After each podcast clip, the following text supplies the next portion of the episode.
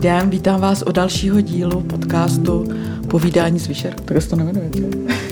To je skvělý, takhle se to nemenuje, ale ono se to totiž může jmenovat po každé jinak. Eh, Vlasta Redl měl takovou kapelu, to se jmenovala Každý den jinak a my se jmenujeme podcast Vyšehradu, neboli Rádio Vyšehrad, neboli povídání z Vyšehradu, jak to dneska Hanka krásně nazvala. Je to skvělý. Je to prostě vždycky z Vyšehradu a vždycky si o něčem povídáme, tak proto si to takhle krásně nazvala.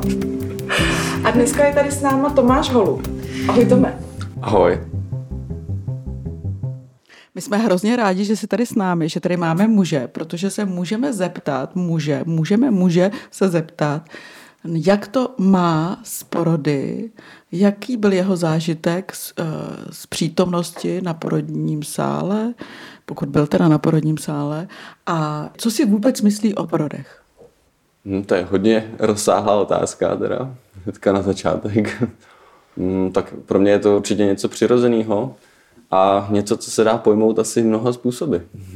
Já bych tě nasměrovala do tvého vlastního porodu. Mm-hmm. Víš, jak jsi se narodil?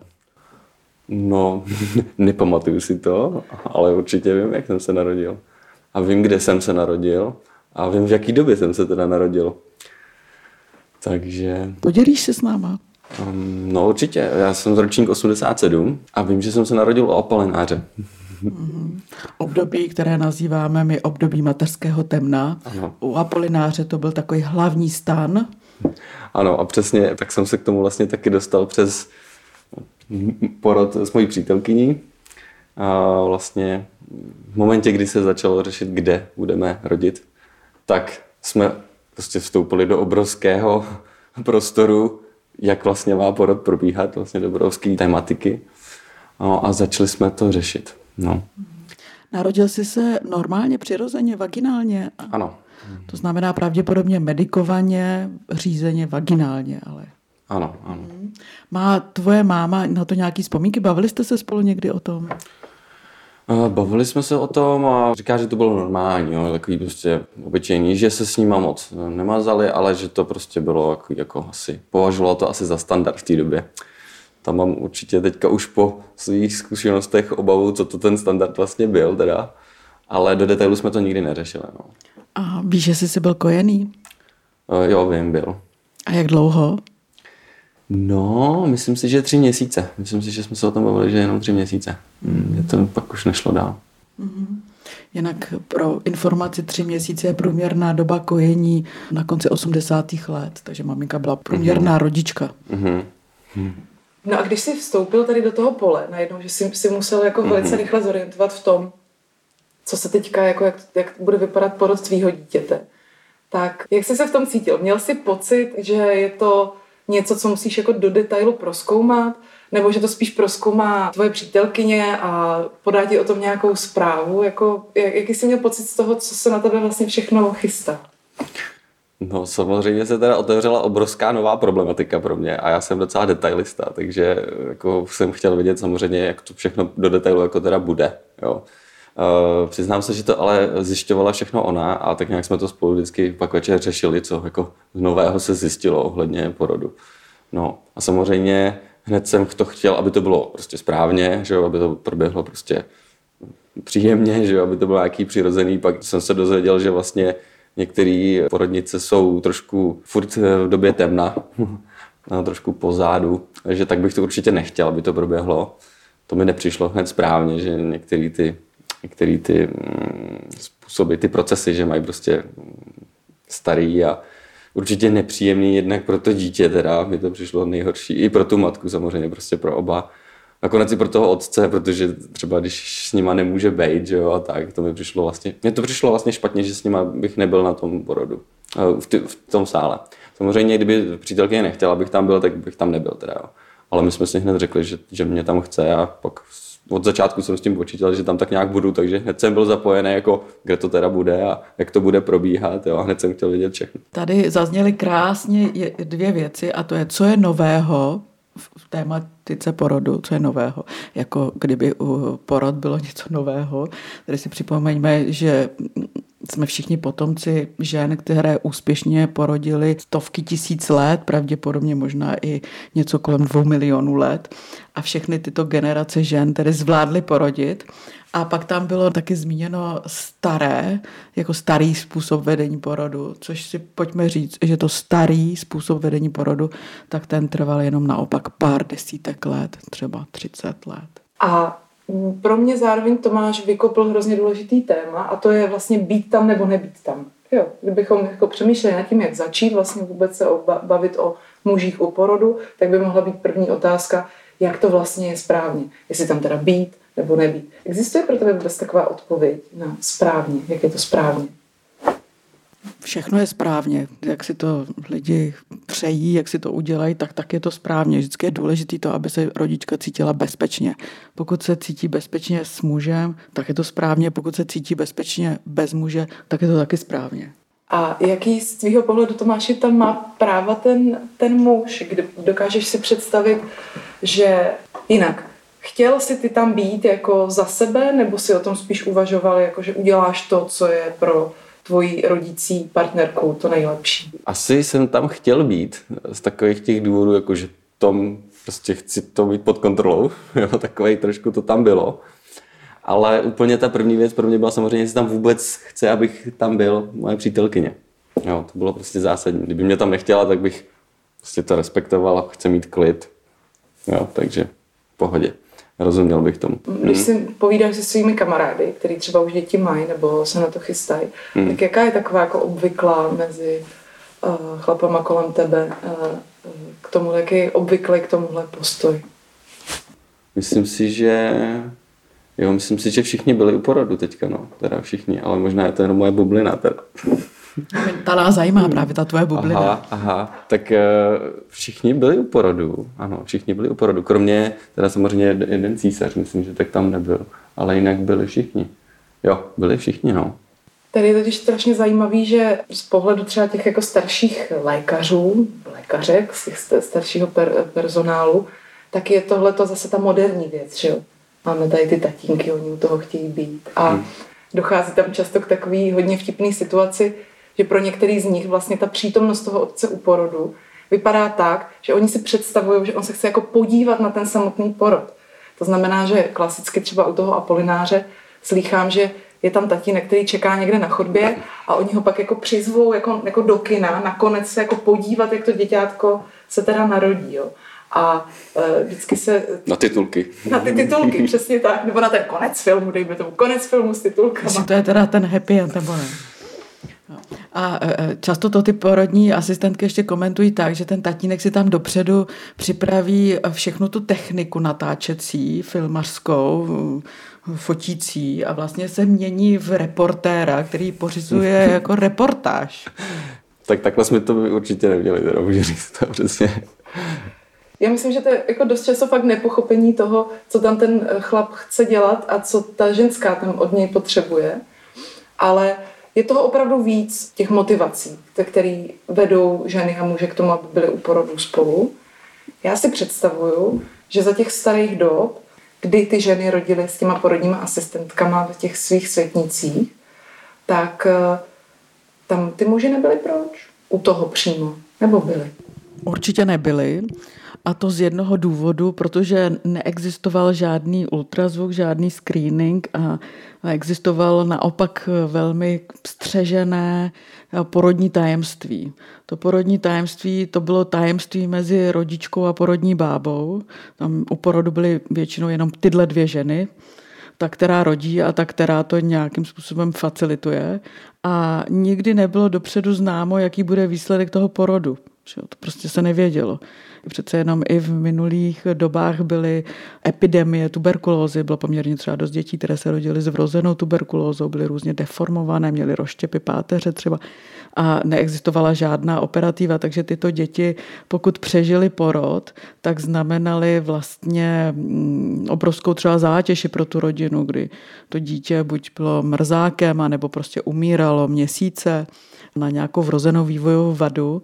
To znamená, to porodní tajemství, kromě toho, že ženy si střežily určitou moc nad tím, aby jenom oni věděli, jak člověk přichází na svět, což přece jenom muže vždycky fascinovalo, že mají klíč tady k tomu, tady k tomu jako božskému tak eh, to porodní tajemství zahrnovalo i to, že ta porodní bába, pokud viděla, že ten stav toho dítěte je neslučitelný se životem dlouhodobě, tak eh, pravděpodobně ukončovala jeho život. My samozřejmě se to jenom domníváme, nemáme na to žádné důkazy, ale z těch střípků, které nám zůstaly, tak je ta hypotéza dost pravděpodobná.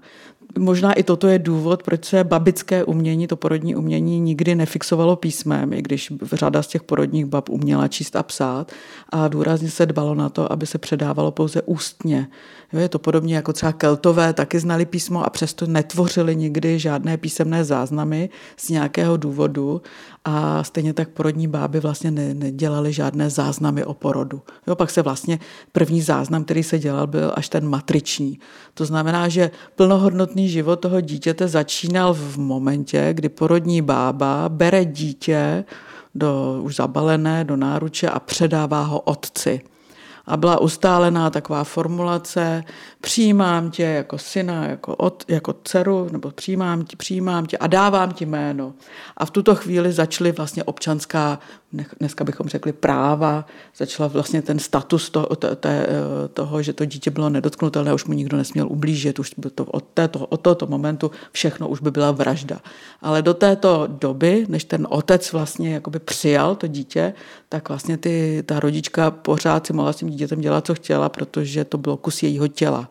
Jo, to je velký rozdíl vlastně od dnešního názoru a juridikce, kdy máme ještě dneska samozřejmě občas kazuistiku, že nějaká žena tajně porodí a dítě usmrtí někde třeba na veřejném záchodku a někde ho prostě pohodí do popelnice a na to jsou velmi přísné eh, tresty a e, dostává za to sazbu za, za vraždu a ještě často se stává to, že ten soud jí dává nejvyšší hranici z toho, z toho sazebníku. Ten, ta nenávist těmto ženám je ve společnosti velmi vysoká. Tak e, já to považuji za to, že to je možná i nějaká reakce právě na tu předchozí praxi. Aha, to je zajímavý. Ta motivace, kvůli které dneska hodně e, mužů chodí s ženama do porodnic k porodům, tak ta zase v minulosti vůbec neexistovala. Myslím tím tu motivaci, že tam tu ženu ten muž nějakým způsobem ochrání, mm-hmm. že jí tam nějakým způsobem pohlídá to pole, to prostředí, aby se tam k ní nechovali špatně. Bylo třeba i Tomáši pro tebe tohle důležitý, jako mít, mít tam nějaký dohled? Je to přesně tak, no, protože um, přece jenom je to nemocnice, je tam pár lidí kolem, jo, já jsem měl třeba i trošku fobii, aby se to dítě nějak nevyměnilo nebo něco takového, jo, prostě taková blbost, jo, ale říkám, jsem detailista, takže mm, i takovéhle věci jsem měl mm, a chtěl jsem hlavně dohlídnout na to, aby to proběhlo tak, jak si právě přítelkyně představovala. Aby to bylo tak, jak chtěla, aby to tak proběhlo, abych dodržel ten náš plán. A dařila se ti tahle rytířská úloha? No, dařila, akorát ten, proces na začátku byl takový nečekaný, že ona šla vlastně jenom na kontrolu a zjistilo se, že praskla voda už, takže jsem musel trošku jako pospíchat z práce a šlo to velmi rychle, dorazil jsem a za hodinu o to, co jsem přišel, už bylo dítě venku. Jo. Takže šlo to velmi rychle, bohužel, protože jsme mm, jako proběhlo to správně, proběhlo to vlastně úplně správně, jak jsme chtěli. A, vlastně jenom, co, jsem, co tam vlastně nebylo úplně, jak jsem, ona ta voda totiž praskla už jako den předem, jo. Takže to, to nešlo úplně podle plánu a mají nějaký předpis, že se musí podat antibiotika nebo něco prostě, když už je to taková doba. No a to jsem teda se hnedka jako zhrozil, protože jsem nechtěl žádný jako hnedka léky, aby do ní šly, takže jsem dlouho řešil s paní doktorkou, jestli je to opravdu nutné jo, a jestli to opravdu je třeba. No, Nakonec jsme teda nakonec jsme podlehli jejímu tlaku, protože jako zase na druhou stranu já doktorům důvěřuju, jo, takže eh, paní doktorka mi to nějak vysvětlila, vysvětlila mi nějaký rizika, takže poslech jsem se jí doporučení, takže tady jsem třeba, tohle nebylo podle plánu úplně, to jsem prostě, to se změnilo, ale jinak vlastně to bylo úplně perfektní. Jo, je to taky tím, teda, že jsme eh, si určitě vybrali cíleně nemocnici, porodnici, kde jsme věděli dopředu, že to bude, kde nám umožnějí to, abych, aby to proběhlo tak, jak chceme. Jo. Takže to bylo pro nás zásadní. Takže to tak i nakonec bylo všechno v pořádku. A podělíš se s náma, jaká to byla porodnice? V Neratovicích. Pro mě je taková nehezká budova, ale vevnitř velmi příjemný personál a vlastně vybavení mají všechno, všechno možný. Pro všechny možné styly porodu tam měli uh, vybavení. Hmm. A bylo to vlastně personál taky velmi příjemný. Vlastně, vlastně jo, bylo, to, bylo to v pořádku. Jaký to pro tebe bylo držet poprvé v životě, to bylo první dítě, že? takže jaké, jaké to bylo poprvé v životě držet v rukách vlastní dítě? Uh, já jsem vůbec nevěděl, co to se mnou samozřejmě udělá, takže jsem si říkal, tak, že to bude zajímavý asi, že jo.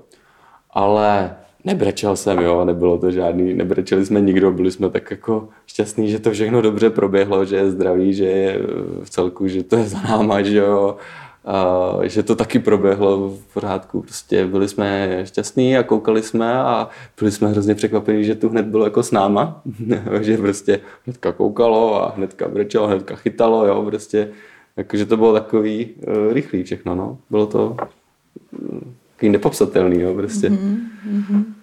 Mm-hmm. Hezký to bylo.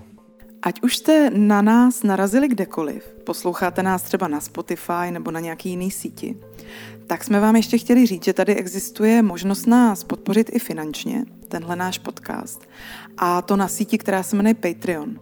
Tam nás můžete najít, jmenujeme se Helena Máslova a Ivona Remundová a toto je podcast z Vyšehradu. A když se na ten Patreon podíváte, tak tam najdete třeba nějaké zajímavé ceny a najdete nás tam a můžete nás podpořit. Připadá ti, že jsi byl připravený na roli otce jako stejně jako tvoje partnerka, přece jenom tím, že je žena těhotná, tak eh, ta příprava na tu mateřskou roli se mi zdá taková prostě víc fyzicky prožitá. A u toho může to často bývá jako abstraktní, jakože jo, budu táta, to jako někde na té rozumové úrovni vím, ale v tom hlubokém prožitku vlastně to někdy bývá šok. Hmm. Tak jak jsi se s tou roli zžíval? No já jsem měl přesně hnedka strach, že mi to sebere ty svobody, protože já jsem takový jako samostatný podnikatel, tak potřebuju hrozně času na svoji práci, že jo, žiju svou prací, takže jsem se bál, že to bude teďka hrozně mě to ovlivňovat a tak. Ale ovlivňuje mě to samozřejmě, ale jako příjemným způsobem prostě, no. Takže samozřejmě vůbec jsem nevěděl, co od toho čekat vlastně, jo. Co se, jak od sebe čekat, jakoby. Co od sebe budu, co se se mnou stane, jo. jak to budu přijímat. Vůbec jsem nevěděl a věděl jsem, že jdu do neznáma, jo. Říkal jsem si, bude mě to bavit, jo, že mám dítě. A co když nebude? Co když mě to dítě nebude, a teď jsem si ho pořídil, nemůžu ho vrátit, jo, takže jo, je to takový, je to prostě nevratný, že jo? Je to, prostě... to si myslím, že je velmi silný téma pro mnoho mužů, že to vlastně není reversible, že to nejde, nejde zvrátit, že to je jednou proždy. No, ta, ta, přece jenom jako zboží vrátíme do, do e-shopu, pošleme zpátky, ale mimino ne. Myslím, že to, to je ta, ta definice, že to, že to je definitivní, to prostě je šílený pocit často. No. A taky často uklidňuju uh, ženy i muže, ale muže možná někdy trochu víc, že to, že nenaskočí okamžitě eh, na tom porodním sále nebo kdekoliv se rodí, ten jako okamžitý pocit absolutního štěstí největšího na světě a absolutní lásky největší na světě, že to je úplně v pořádku. Za prvý, jak říkáš, my ženy máme ty hormony a to, to tělo, které nás v tom podpoří, se do toho dítěte nějak rychle zamilovat. Ale muži často na to potřebují trochu víc času. Potřebují opravdu jako se z toho prvotního šoku jako usebrat, nadechnout se a, a, a zamilovávat se nějak eh, krok za krokem. Mám ten pocit, že je to tak v pořádku. Měl jsi v době těhotenství, ještě před porodem, v sobě nějaké pochybnosti? O to jestli budu, jestli je to správně mít dítě? No, takhle vůbec mít to dítě, jako já jsem třeba furt ho chtěl mít později, jo. Furt jsem říkal, teď, teď není vhodná doba, jo, teď, teď, teď bych potřeboval ještě trošku díl, jo. Prostě potřebuju ještě dostavit tenhle. Přesně, barák. potřebuju, přesně, potřebuju dokončit tenhle projekt, potřebuju eh, dorekonstruovat náš dům, kde doteď nejsme. No. Já jsem to furt chtěl odkládat, protože mm, prostě práce, nevhodný moment a tak. Klasická prokrastinace. Klasická, klasická prokrastinace, přesně tak. Ale jsem hrozně rád, že mě k tomu dokopala, jo, protože eh, je to správně, jednak jsme na to oba měli věk, my jsme stejně starý, nám bylo 30, 3, nebo 31, 32, no teď Tak nějak. Takhle tak nějak. nějak, kolem, tak nějak, teď se to špatně počítá.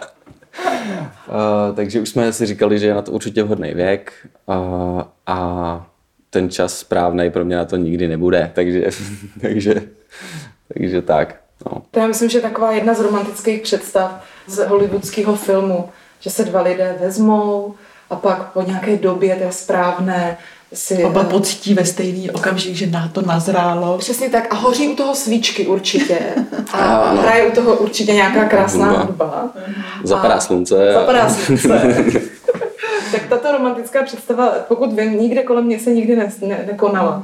A je to většinou tak, že se to buď prostě stane, anebo že jeden z těch eh, partnerů to tak trochu chce víc, eh, ten nebo ta, a prostě se to, takže se to stane. A pak je to nějak, pak se s tím nějak musí člověk poprat. Tak tímto prosím všechny ženy, které nás poslouchají, Právě jste slyšeli, že trochu pušovat na toho muže může být nakonec prospěšné pro oba, takže se za to nestyďte, neobvinujte a klidně to dělejte. Máte naše požehnání. A nakonec i Tomášovo, protože říká, že se nerozčílí. No, určitě, určitě. Všechno je to. Ne, všechno je správně. Já bych jenom dodal, že uh, je to náročný, tak uh, dělejte to, když, máte, když jste v plných silách. Ano. To je, to je asi ten, eh, taky ten, protože taky to teďka pozoruju, že jako, teda jestli ještě teda rozvědem tenhle topik, hmm. jo, že eh, samozřejmě jako je to náročný, ale je to, to je relativní pojem hodně, jo, takže spíš je to takový i ten, mm, jak to říct, mm, mm, například, řeknu to na nějakém příkladě, vidím eh, třeba nějakou babičku nebo dědečka, no, spíš dědečka, a je vidět, že z, že z něj to dítě vyse energii docela rychle. Jo? Když by ho měl hlídat jo? a teďka má o něj strach zbytečný třeba a, a, a, a nestačí mu že jo, třeba energeticky že jo? a tak. Jo? Takže um, chce to mít takový prostě um, nadhled, no, nadhled a být jako nemít ty obavy, no teď nevím, jak to přesně popsat. Já myslím, že stačí říct úplně prostě v obyčejně mít na to trochu mladistvou fyzičku. Fyzičku, přesně A tak. re, takovou tu i spánkovou rezervu, že? jo. Když no, je člověk mladý, tak mu určitě. nevadí, když dá bílou noc. A prostě, když se člověk blíží 40, tak už to zvládá mnohem hůř. Hmm. Já teďka teda musím taky říct, že naše dítě teda je úplně dokonalý a hnedka spalo v noci a já jsem jako zažil jenom pár probděných nocí jo, a pár uspávání v noci, jo, že my jsme, znám příklady, kdy to šlo teda mnohem hůř, jo. my jsme měli asi zlatý dítě. Je možná dobré si taky spočítat trochu, že když se tři ženě sejde puberta dítěte a její vlastní menopauza, tak to někdy může být opravdu hustě náročné období. Že je dobrý eh, tyhle dvě náročné fáze trošku přece jenom oddělit. Tak Tomáši, kdyby si měl dát radu ženám, ne mužům, ale ženám, k tomu, jak eh, mají motivovat své muže, nebo jak jim mají možná i pomoct, aby tímto náročným obdobím prošli co nejlépe. Co bys jim poradil? No, určitě by si měli sednout a říct si uh, svému přítelovi, jak si to představují, jak, jak by si to přáli. Jo, jak si, to je strašně zásadní a v tom vlastně je obsaženo úplně všechno, bych řekl, no, protože to je zavede k řešení uh, úplně vlastně i toho, jak on si to představuje, že jo? Uh, jak by to mělo v detailu proběhnout všechno. No a vlastně to i připraví podle mě trošku do budoucna. Co když se stane situace, kdy žena je poněkud alternativnější v tom smyslu, že se třeba rozhoduje pro domácí porod a ten otec eh, dostane úplně pani- panickou ataku z toho. Tak eh, co by si v takovém případě eh, dělal, kdyby se, kdyby, jestli se do toho umíš trochu vžít? No, mě by zajímalo, proč dostal ten panický atak hlavně, no, jako asi se mu to nezdá, nebo vidí tam nějaký problémy nebo rizika, tak hm, já bych jako racionální člověk mu řekl, ať si zjistí, co to je přesně za rizika, ať je teda minimalizuje nebo úplně odstraní a, a no, racionálně ať se na to podívá, no. Neměl by to, samozřejmě je to emoční věc, ale měl by to řešit racionálně, no. Potlačit ty, ten, ten strach, no, asi. Hezký, to je hezký, to je moc hezký. Strach, potlačit strach, protože nejlepší rozhodnutí děláme eh, z klidu, z radosti a nikoli ze strachu. Děkuji za tuhle radu. A v komunikaci. Mně se líbí, že říkáš, že se ten muž ptá uh, svý ženy, nebo si o tom povídají, o tom, jak by to oba chtěli. Mm. Myslím si, že uh, jsou tady nějaký dva extrémy. Jeden je, když si tu škálu představíme, jeden je, že ženská říká, takhle to bude a chlap za ní vlaje. A druhý, to někdy taky vídám, chlap říká, jak to bude, půjdeme do téhle porodnice, protože já jsem rozhodl, že tam má nejlepší přístroje. Mám tam kámoše a tomu dám prachy a bude to, bude to si A budeš tam a to je druh, na, druhý extrém na té škále. A to, co popisuješ, hmm. to mi připadá, že je někde uprostřed, že to je jaká komunikace, nějaký kompromis. No určitě, přesně tak. No. Jako mělo by to tak já bych ještě doplnil to, co jsem řekl předtím. Jak jsem řekl, že by si měli sednout, jo? že by si ta přítelkyně nebo ta partnerka s tím partnerem měli sednout a popovídat si. Tak to teďka ode mě to znělo jako, že si mají jednou sednout a, a popovídat si. Jo, ale chci říct, že to bude, že by to mělo probíhat kontinuálně, jo? protože to, to má svůj vývoj a i ten, ten názor se bude měnit a potřebuje to ten čas, aby ty představy všechny o tom, jak by to mělo proběhnout na obou stranách, aby uzrály, mm. aby, si ty, aby, aby ty lidi prostě mm, Jo, protože pro oba je to nový, mm-hmm. jo, a první dojem může být nějaký a pak, až se sbírají ty informace časem, tak se teprve postaví ten jasný postoj ke všemu, že jo, mm-hmm. takže musí to uzrát tady to, podle mě. Na to čas. Přesně na tu komunikaci. A... To jsem strašně ráda, že to říkáš. Hmm. Já sama jsem třeba na první dobrou se svým prvním dítětem věděla, že chci do Podolí. Prostě všichni to říkali. Všichni říkali, že tam to bude nejlepší.